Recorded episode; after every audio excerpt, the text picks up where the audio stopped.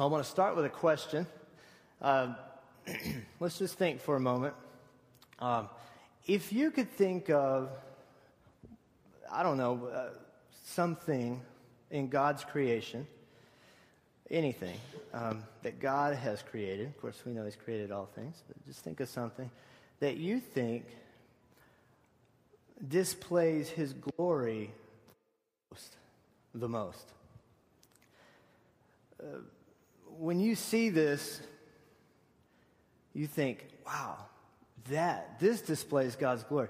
Um, this shows how great God is. Is it a bubbling brook? This could also be a piano. I don't know, but uh, or is it music? Yeah. Um, is it a mountain or a mountain range? Is it the sky when you know when it's the sun's going down or when it's coming up? Right? Is that these things that we think, man, this displays God's glory the most? When I see photographs of outer space and I see how vast the universe is, or how large the planets are, the stars, and when I, when I think about how far away they are, is this what makes you think, man, God is great? That, this displays God's glory the most. Going to get back to that later. I just wanted you to think about that. Had to teach, I'm a middle school art teacher. I had to teach my kids what a rhetorical question was. Usually have to teach kids that. Because if you ask a question out loud, they answer it, right? Not usually the, the, with the right answer, but they do it right away. So that was a rhetorical question. I want us to kind of chew on that for a while, and then we'll come back to it. Um, now, we just got through with the book of Ruth. Uh, Luke closed it up last week. Uh, we went, it was really uh, beautiful. Uh, the last two, especially, and when we load them up on the internet, uh, I'd really like you to hear it if you didn't. Um, Luke did such a good job of, of showing us where the gospel is uh, in Ruth. And it really is all about Jesus. It's a beautiful book. Um, and now we've got a couple of weeks where uh, we're going to talk about some things that are very uh, timely for us as a church but that's okay. If you're new or visiting, it's still going to be timely for you, and you'll see what I mean. Um, but we're also going to get back into Galatians, or we're going to jump into Galatians for the first time, actually, as a church in a couple of weeks. Um, so, what I'm going to be talking about today is stewarding your talents. Um, now, uh, could, could you go ahead and put that? Uh, I'm going old school here. Luke is really the whiz on graphics, and so he does the Prezi so that it like turns and it's, you know, it's awesome. This is what I do. So, all right. Um, okay. When I went into art school, um, I took a printmaking class. I had never uh, taken a printmaking class before. I'd been in high school art uh, only once. It was kind of weird as a person who loves art. It's weird how I didn't take it much in, in high school. I, I, I, took like one or two classes and that's it. And I never got to do prints. Prints are, you know, where you, um, instead of drawing something out or painting it, you create some kind of block or plate and then you apply ink and you press the paper on. There are all different ways to do it. And when you pull the paper off, you've got your print.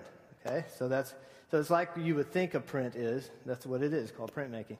And this was my very first block, linoleum block print. And uh, I'll never forget the teacher, uh, art instructor. Uh, now, he would get really upset if you called him an art professor. I don't know why. You'd think that'd be a, a compliment, but it's kind of different in the art world. So he's not really a professor. He's, but he was a, my art instructor. And he, he, had, he had the biggest plastic glasses, um, plastic frame square glass. I want you to imagine this. Um, they were larger than his, than, wider than his face. So I think maybe so that no matter where he looked, like there was no place he was going to look where he wasn't inside his glasses. They were really thick, so they made his eyes look bigger. So if you ever took them off to rub his eyes, it was like, well, your eyes are a lot smaller than I thought they were. He put them back on. There we go. He had kind of curly, graying hair, uh, kind of wavy, a little longer than normally a man of that age typically wears. I mean, we, there are exceptions, but his is kind of long, sort of that. Uh, it's sort of like he was going grunge, but in, and that's if if you're young, that's an old '90s term. But anyway, it's kind of cool and shoulder length. But he's an older man, you know, and and he was kind of a big man, but also skinny at the same time, just in different places. It just depended on where, where you were looking at the time. And he faithfully tucked his shirt in. There's nothing wrong with shirt tuckers. I'm just saying the man tucked his shirt in. And it, I don't know how he did. He did it in such a way so that I felt like if if he hadn't tucked his shirt in, he might, it might not hold him together. I don't know. He's a, anyway, so he had his shirt on, and he had uh, he always had like you know multiple pins in his pocket and everything. Um, and he wore jeans and everything, casual. You know, he's an art teacher, so he's got his sleeves rolled up. And, and this guy, um, his, he was always, if you ever known anyone who's like this, he's always um, alert. Like his eyebrows were always raised at all times, you know. Like there's never a time when his eyebrows were relaxed. So I don't know if they were naturally that way or if he was always. And and he he would be that guy that if his glasses were small enough, he would look over them, you know. But they were way too big for that, so he was just like that and he just loved printmaking. He really inspired me to want to, you know, to learn this craft. I really wasn't that interested in, in printmaking. I, I like to draw, I like to paint. But he really inspired me, and so he gave us this assignment, and he said, I want you to put an animal in an environment that you wouldn't normally find an animal. So we have Fox in a Chair. That's what I call it. It's an inspired title, isn't it? And he liked my idea, which I liked. I thought that was pretty neat that my teacher liked my idea that I chose a fox and put it put it in there. Now, this is a linoleum block print. So what you do is you get like a block, it's a piece of wood with a piece of linoleum glued to it. You get these extremely sharp tools, kind of like a uh, maybe a screwdriver, if you can imagine it sharpened and then rolled, so that when you carved, it would carve out a thick line, and then or then there were some that were a sharper, it would carve out a thin line, and some that were fatter. And you, you would set this block up against something sturdy, a, a wood frame, and you would carve the linoleum out into um, the image that you wanted. But what you would have to do, though, is you would have to make the print step at a time. So you would carve some, make a print with one color. Then you would carve some more choose another color and print. And then carve some more and then do the same. And what this would do, it, it, was, it would allow you to use three or four colors on top of each other. So the first color was orange, everything was orange. So you really couldn't see the fox. Um, it was just an orange background. And of course, then you carve out the red. And so you do this in layers, and it takes, it takes a lot of time. And I know this looks very primitive. Uh, ooh, it took me hours. Man, I worked. There's a lot of sweat, blood, and tears in that. Literally blood, because it's dangerous. So there might even be some blood in that. Um, but anyway, I never got into printmaking much. But when I was preparing for this sermon, I could not help but think of a fox in a chair. I said, Kevin, why are you thinking of a fox in a chair? Well, let's think for a moment. Uh, when you're talking about stewarding your talents, Okay, when you hear a guy get up on, in church and talk about stewarding your talents, what is that conversation? What emotions come up when you think about that? Um, guilt, sometimes. I say, well, I'm not using, I have a talent, I'm not using it. I feel guilty. Or I have a, a, a an ability I'm not doing anything with. Um, sometimes it's just confusion. Like, I don't know what you mean. Uh, you know, or I don't know what I should be doing. What should I be doing? I don't even know if I have a talent. I've actually had people say to me, I have no talents. I actually hear that a lot. Insecurity. Um, I mean, comparing yourself to others. Because you're always going to have this, the, the multi talented person, right? Because the way our culture defines talent we're going to have these people that have the more glamorous talents. I'm a musician. I am a, an actor. I am an artist. I am a this or that. I have talents. You don't. Or, look, they have talents. I don't. I have no talents. And, and this causes insecurity. I have nothing to contribute. Um, it causes fear. If I don't use my talents, I'm going to be judged. I'm going to be, um, God's going to be mad at me. I mean, after all, what about, you know, Matthew 25, you know? There's that, that one talent guy, buried it in the ground. Remember that? He kind of got in trouble over that in that parable, right? But whatever the motivation, I mean, you still have this overwhelming feeling, though, that you should do uh, something that you can do. I mean, something you're able to do. You contribute something that you can contribute. I mean, people feel this way, uh, just naturally. I mean, Christians, uh, we have this feeling because we know, we've heard the, we've heard the parable uh, uh, about the, the talents, you know, that Jesus tells in Matthew 25. You know, he had the five talent, the, the two talent, the one talent. And, um, and so we know this. And so we feel like, yeah, we should be using our talents. I mean, this is something you should do. Now, we might be somewhere along the path. Well, uh, I haven't figured out what they are yet. Or, or I know what they are, but I haven't figured out, you know, what, uh, you know, I don't have a church right now, so I don't, you know, I can't use my talents. Or, or I don't have a place. They have too many of this and they don't have room for me. But we're still thinking, I should do this. Okay? And then there are those, you know, people, people who aren't even Christians, just the world, our culture. Whether you're a Christian or not, we still have this idea you should do something with your talent. I mean, think about uh, the TV shows that we have uh, that are all built around talent, you know, with dancing and, and you know, uh, singing, like, you know, American Idol. I mean, think about what is, what is the thing the judges will say when they, when they see someone that obviously has a talent to sing is they'll say, you should be, you know, singing. And it's like, if you have this great talent and you don't use it, it's pretty much frowned upon in our culture just at large. I mean, by, by anyone, whether you're a Christian or not, if you're, if you're sitting on it. And, and people kind of get, get ticked off about that. Um, they even make movies about it, you know, like Good Will Hunting. You know, the kid was real smart, and we didn't, you know, when you're in the audience, you don't want to see him waste that that mental capacity. Just doing the, the mundane, like sweeping floors, which is what he was doing. So, uh, I mean, and, and, it, and I remember encountering that with that professor, or, oops, that instructor I just told you about. Because he pulled me in his office and of course, listen, a college instructor's office, that's his chance to show you everything about who he is. So you go in there and you're like, whoa, it's like another world. He's got you know, these pictures on the wall and, and, and, and, you know, little artifacts from this place and that place. You know, it's like, man, if he ever moves out, they're going to have to fumigate this place, you know. I had this one professor that used to smoke in his office, even though they had said, you cannot smoke it was always smoke. There was smoke coming out from under the door. You know, he would he had a pipe and he would swivel his chair around and, and rebelliously and boldly puff, come in. You know, or or he would just say come. You know, because he's a professor. So um, I love professors. There might be one in here, and so I love you because um, you helped me get through college.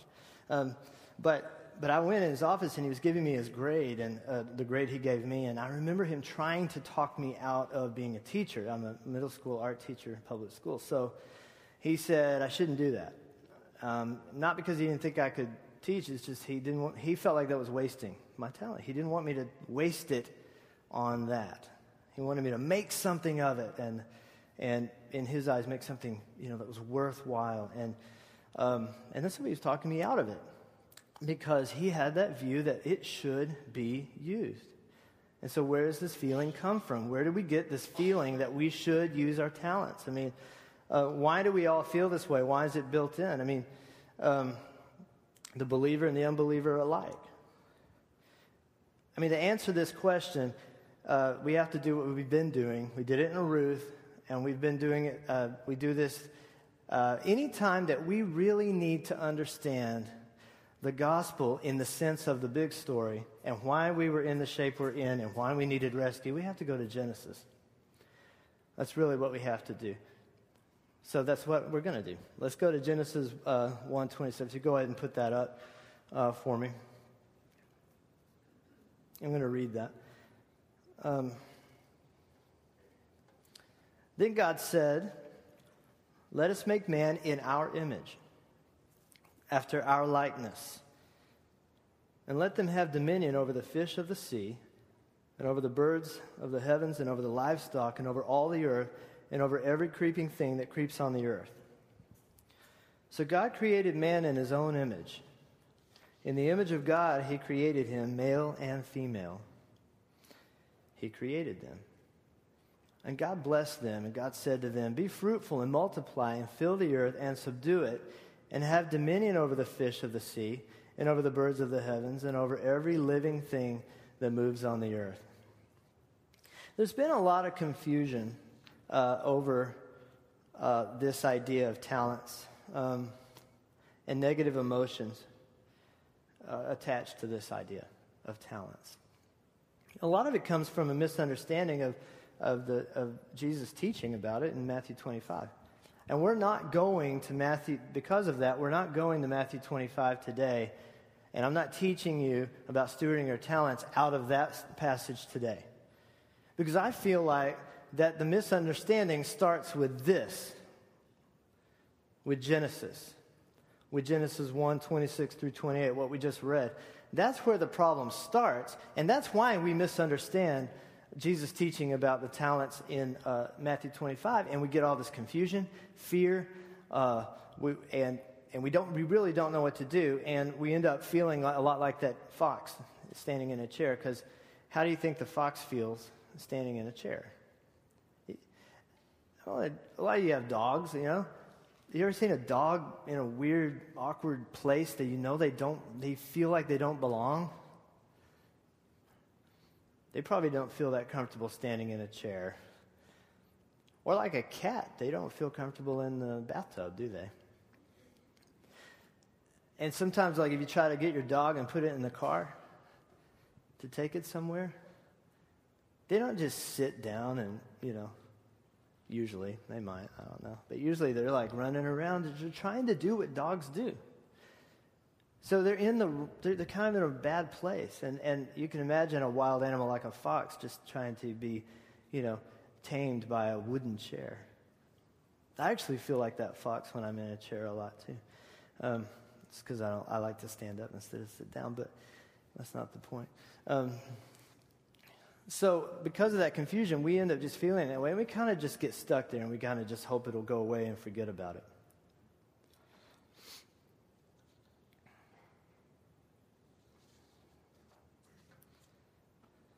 But let's talk about why that happened. I mean, uh, when I was carving the, the linoleum block print, and I, when I was doing that, I was having to think ahead um, you know, I told you how you, ha- how you put the ink on, and then you have to carve a little more, and then you have to put some more ink on, and then you have to carve a little more, and then you have to put some ink on. Um, God says that He created man in His image. He created them male and female. That word image, it means a, an engraving, a cut. A, it's a, you know, you've been carved, you've been cut into an image of something. Now, a lot of times it is difficult for us to think about God having worked when He created us. But the Bible clearly says that on the seventh day He rested from His work.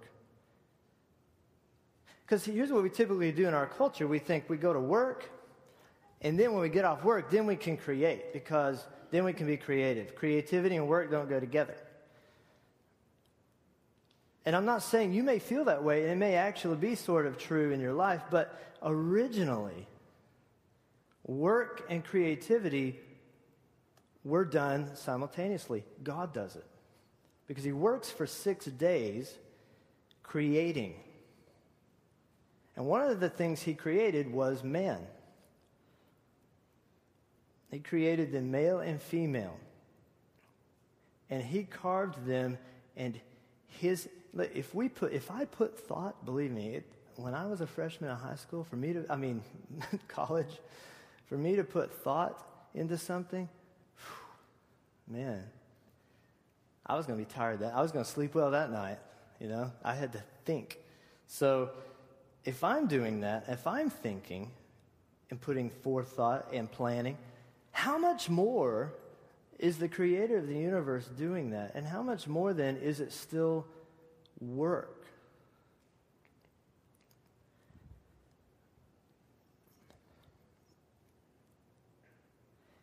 So we are that block print. Now, we don't image a fox in a chair. We might feel like one, but that's not who we image. We image the Creator. That's who God says we're like. So we're carved, cut to look like God, the triune God. Because you say, well, what, is, what does God look like? Does he have a long flowing beard? I don't know. But remember, he says, let us make man in our image. And who is God? Well, he's the Father, the Son, and the Spirit. And we were created in his image. But, and that's a big but. No? Okay. I tried it. I've tried it before. It didn't work. All right. Go ahead. Uh, uh, chap- Genesis chapter 3. Let's go ahead and get that up. Um, but the serpent said to the woman, You will not surely die. For God knows that when you eat of it, your eyes will be open and you will be like God, knowing good and evil.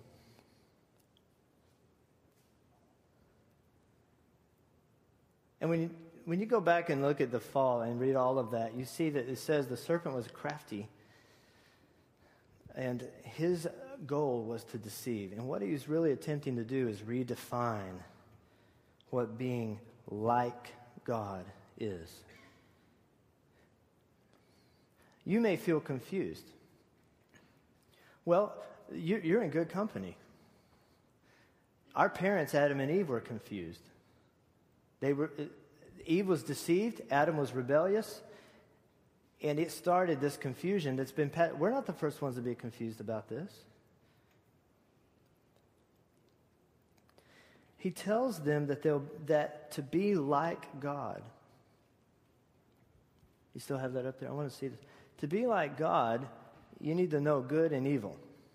That's what he tells them. And he makes the assumption by saying to them, if you eat the fruit, you will be like God. He assumes that they are not like God. Well, he knows they are, but he's making the assumption in his argument so that when they hear it, they make the assumption, I'm not like God. I need to be like God. Why? So I can know good and evil. I want to find out about this evil stuff. But look even closer at the, the last line there God knowing will be like God, knowing good and evil. What is that saying about God? That God knows evil. Now we know God knows of evil, God knows of everything. God is, he, He's everywhere, he, He's all knowing. But God doesn't know evil. You see what I mean? There's, there's different words, I mean, you, you know, you can use for know. He does not intimately know evil. Because God is not able, the Bible says, to tempt anyone with evil, nor is he able to be evil. He is not evil. He doesn't know evil. God is good. God is love. Now, he knows of evil, sure. He's, he's, and he's probably more aware of it than we are. But he's not evil. The devil's really doing something. I mean, he is twisting things around. You'll be like God, knowing good and evil. You need this to be like God. You're not already like God. He lied to them.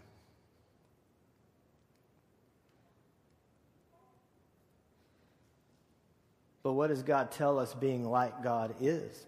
What, is, what, is, what really is being like God? See, if we understand this, it's going to help us with stewarding our talents. I think it's going to dispel a lot of the fear and the confusion and the uh, misunderstanding. Um, and I think it's going to help it's going to help us be motivated not by obligation and fear, but be motivated by grace. Be motivated by the gospel. Be motivated by who God says we are. Not who the serpent says we are. Not who the devil says we are. Not who the world says we are. Not who our sinful nature tells us that we are. Let's see. Um, let's go back to verse 28 in um, uh, chapter 1 in the first scripture. Let's go back to 28 if we can. It's part of it. It says, And God blessed them. And God said to them, Be fruitful and multiply, and fill the earth and subdue it, and have dominion over the fish of the sea, and over the birds of the heavens, and over every living thing that moves on the earth. Be like me. Well, he doesn't say that, but that's what God, that's how God defined. Well, now earlier we, we read it in, in the account of the creation that God, eh, when he created the fish and the birds, and, and, and he said, Go, be fruitful and multiply. He told them to do that too. Say, Well, I'm, am I no different from a fish or a bird? Well, actually, you are because he didn't tell the birds and the fish to uh, subdue the earth and to have dominion over it. He also didn't put the birds and the fish in the garden to work it. See, work was something that was created before the curse. A lot of times we get confused and think that work came after that. Oh, the reason I'm going to work. so we go to work, guys. Like you know, dragging our feet. I love watching people go in the building at school and then coming out. I don't cuz I don't I don't jump out of my car. I'm not one of those people that when they pull up in the parking lot, they're like ejected out of their car, like one of those emergency, you know, ejection thing in a plane or whatever. And they like run up to the door. I'm like, I pull up, you know, I'm listening to music, I'm, uh, I'm reading something, and I, I think about getting out of the car. So I watch people walking up, man, and oh, I mean, they're just like, I mean, it's like, the only reason they're going toward the building is like there's this you know gravitational pull that's pulling. They they can't help it, you know. And then after school, if they have energy, energy left, you know, then they there's kind of a spring in their step. Or if the kids have just worn them clean out, then they're kind of like this, to, you know, on the way out. So, so guys, when you go into work like that, a lot of times what we're thinking is, man, this is the curse. This is what God was talking about by the sweat of my brow will the earth produce from and I mean and that's what but that actually isn't how, how God created work because he put the man in the garden to work it, and then created a suitable helper for him to help him. And so work is a good thing. Now the curse is real. So don't, don't get me wrong about that. That's a real thing. But work itself is not the curse. Work was affected by the curse. And so a lot of times we we're still working in a curse. Like, because we're misunderstanding something about the gospel there. But God, said, God says that to be like Him, we're to be fruitful and multiply. And yes, He's talking about uh, children because He says, fill the earth and subdue it. Uh, but he's not, he's not simply talking about children, though, because to be fruitful and to multiply is also to, when you have those children, you're having like little people and they grow up and then they do the same thing you did, right? And then they have little people, and those people grow up and do the same. So basically, it's really cool. Think about what God did. He created uh, His creation to create, and then create some more, and then to work the garden. That He didn't mean like they were just going to walk around and just like point at something and it grows. Yet work means He had to do something, plan things, organize things put things together, plant things in a certain way, water them in a certain way, position things over here, and, and collect things over here, and, and build things. We act like the buildings are part of the curse. There's no, there's no biblical grounds for, for believing that. He made us to want it. We want to build things. We like putting things together and making things. I mean, we're created to do that. So, some of you in here are people who um, are real organized people. Or like you like um, to in your closet, everything is in a container. You're one of those people that your socks are with like colors. And they're like either laying flat on top of each other or they're like folded. Not like mine. My, I'm lucky I have all my socks in one drawer instead of multiple drawers. But they're, they're in one drawer. That's my organization. But some of you are really organized and you have it labeled socks or whatever, you know. Or you, um, your desktop on your computer has all the files in a neat little row, labeled in alphabetical order. I don't know. You organize your desktop. You, your car is always clean. These are, listen, it's easy for a messy guy like me to make fun of that, but I'm just insecure. That's a divine activity to do that.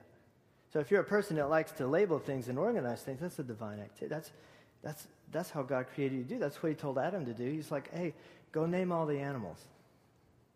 I could have named them for you, Adam, but that's your job. you know, name them. Uh, he did the same for Noah, too. He's like, bring them two by two. He didn't just say, go grab a bunch of animals, hurry. He told them exactly how to do it. Um, so if you're one of those people, then, then, you know, don't feel weird. You don't feel weird. You think we're the weird ones. I have a lot to learn from people like that. So, to make order out of chaos is really to image God. But we didn't do that very well, did we? Adam was guilty of rebelling and uh, pretty much shirking his responsibility as a man, uh, the head of his, of his household and of his marriage uh, by allowing his wife just to be deceived. And he, she was really deceived. I mean, it was not a small deception. It would be, I mean, easily deceived by, by such a such twisting of words and such a crafty argument. This is what you need to do to be like God. They, they just thought, well, okay, yeah, we'll be like. But so Adam, instead of instead of making order of chaos, being responsible, he did not image God in that moment. Eve did. Uh, Eve, she was deceived. She forgot who God had said they were, and, and so she ate. And then she handed it to her husband, who's standing there, and they ate.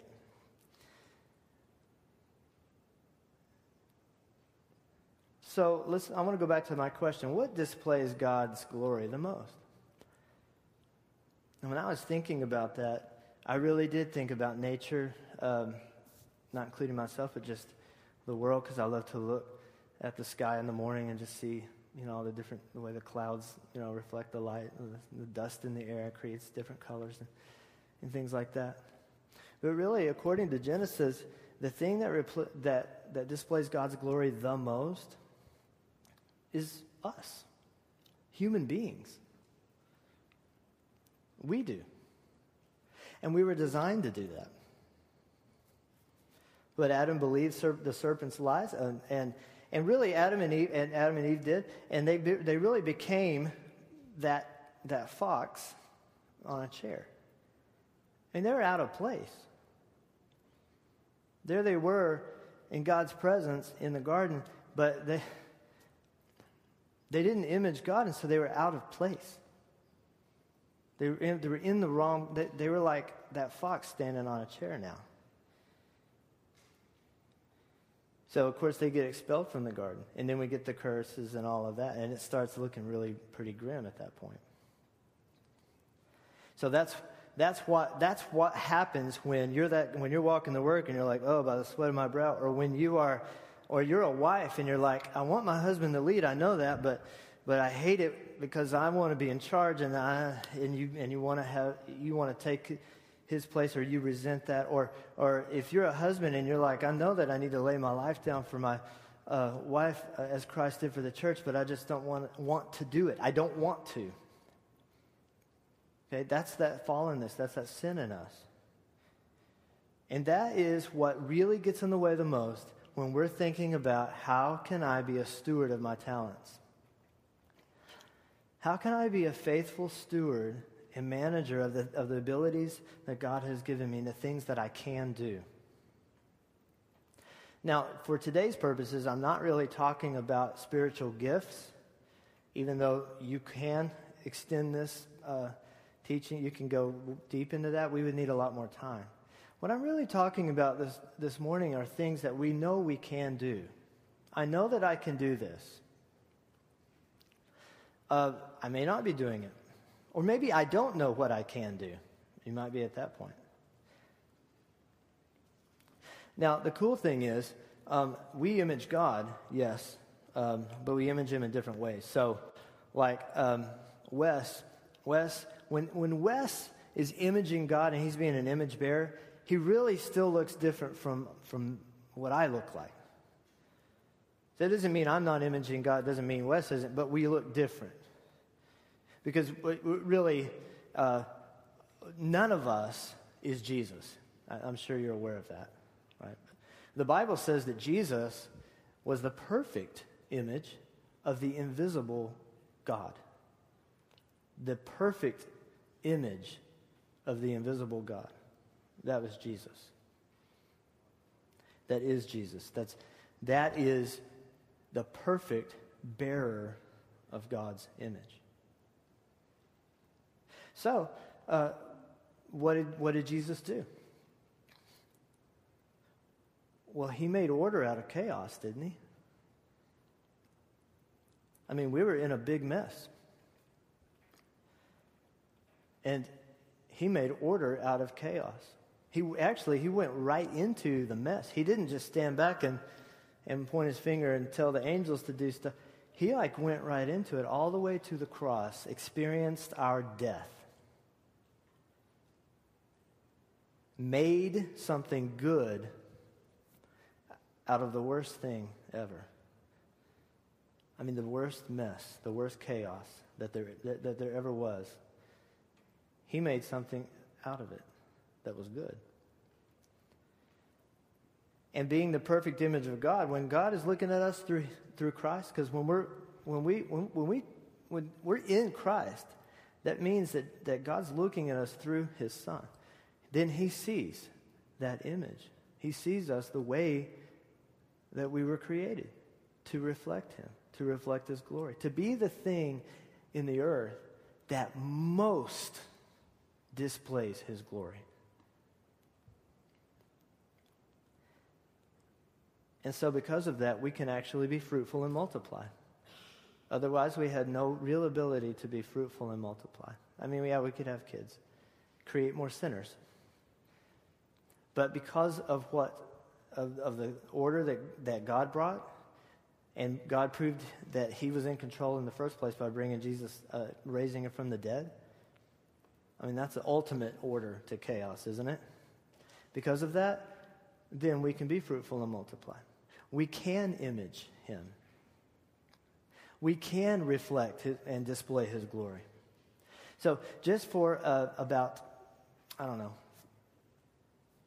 five or ten minutes, uh, I just want to get kind of real practical here because I'm not just talking about this in a conceptual way. This is a real timely thing for us as a church.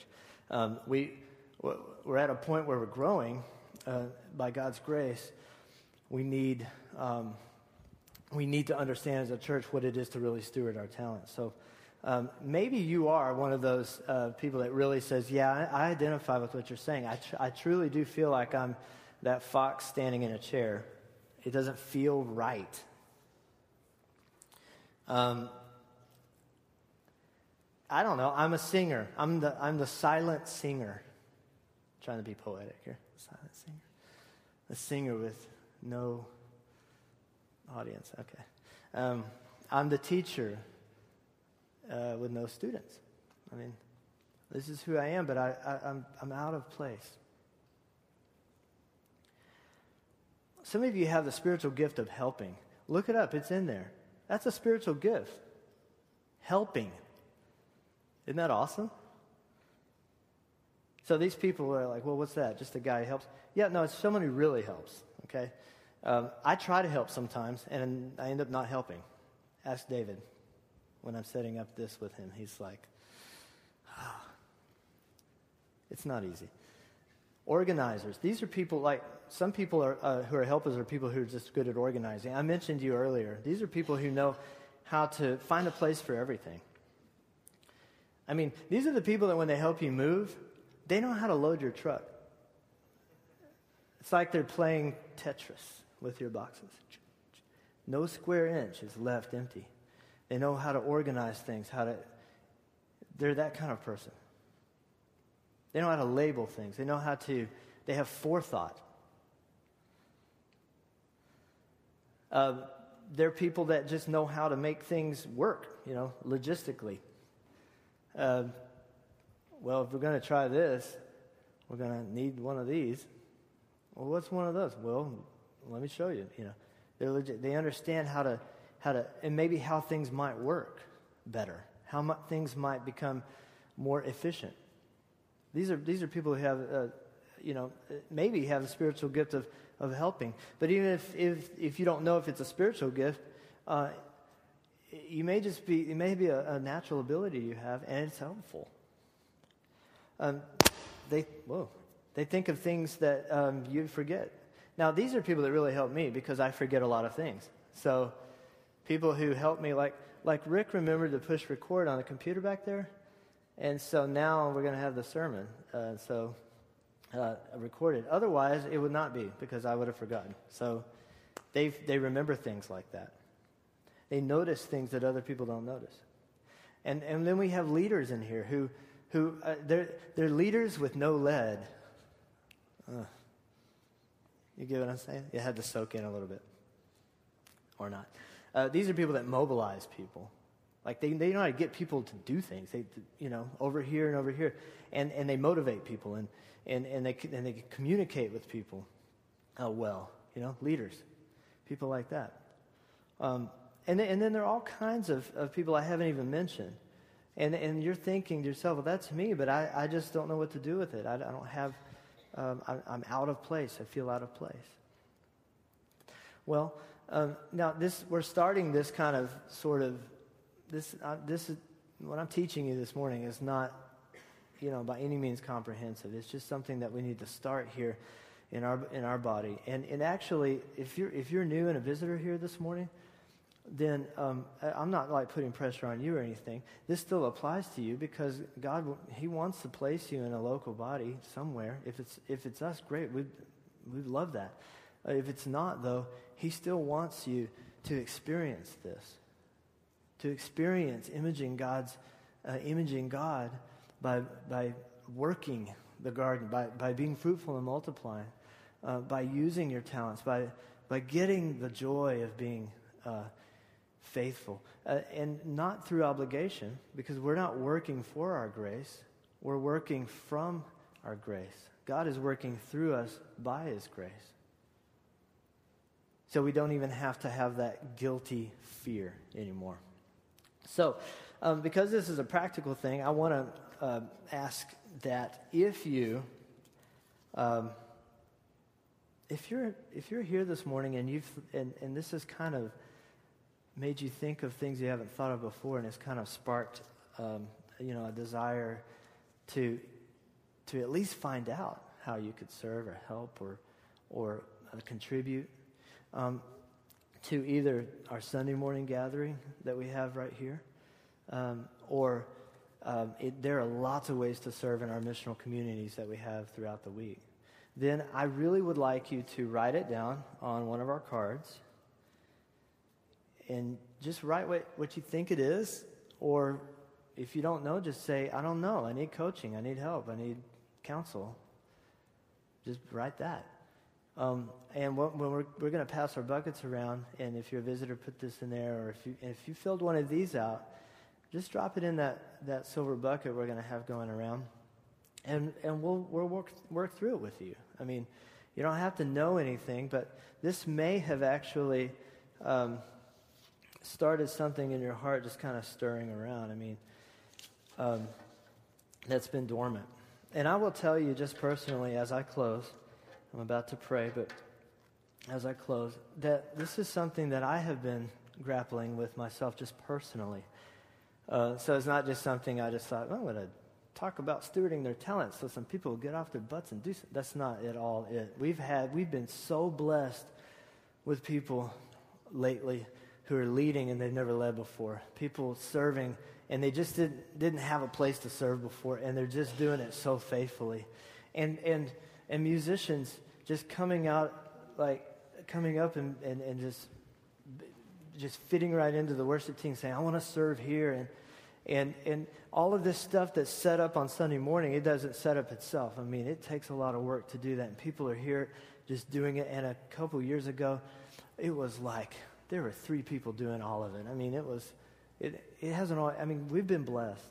So, but I've also personally been just re- wrestling with this because I feel like there are some places in my life where I've kind of hit a wall. And I really am, and my prayer to God is, Lord, I want to image you and I want to be faithful and I know you're wiser than I am. Please show me. How can I serve? How can I lead? How can I be fruitful and multiply? How can I work the ground? How can I do this in your kingdom? And it's really, the, the, when you do that, it's a gospel activity. You may not be evangelizing at that moment, but when you are serving and working the ground in God's kingdom, it is a gospel activity because what I just described to you, that's the gospel. We got mixed up in our identity. God showed us who we are again, and now we image Him. Gospel. All because of Jesus.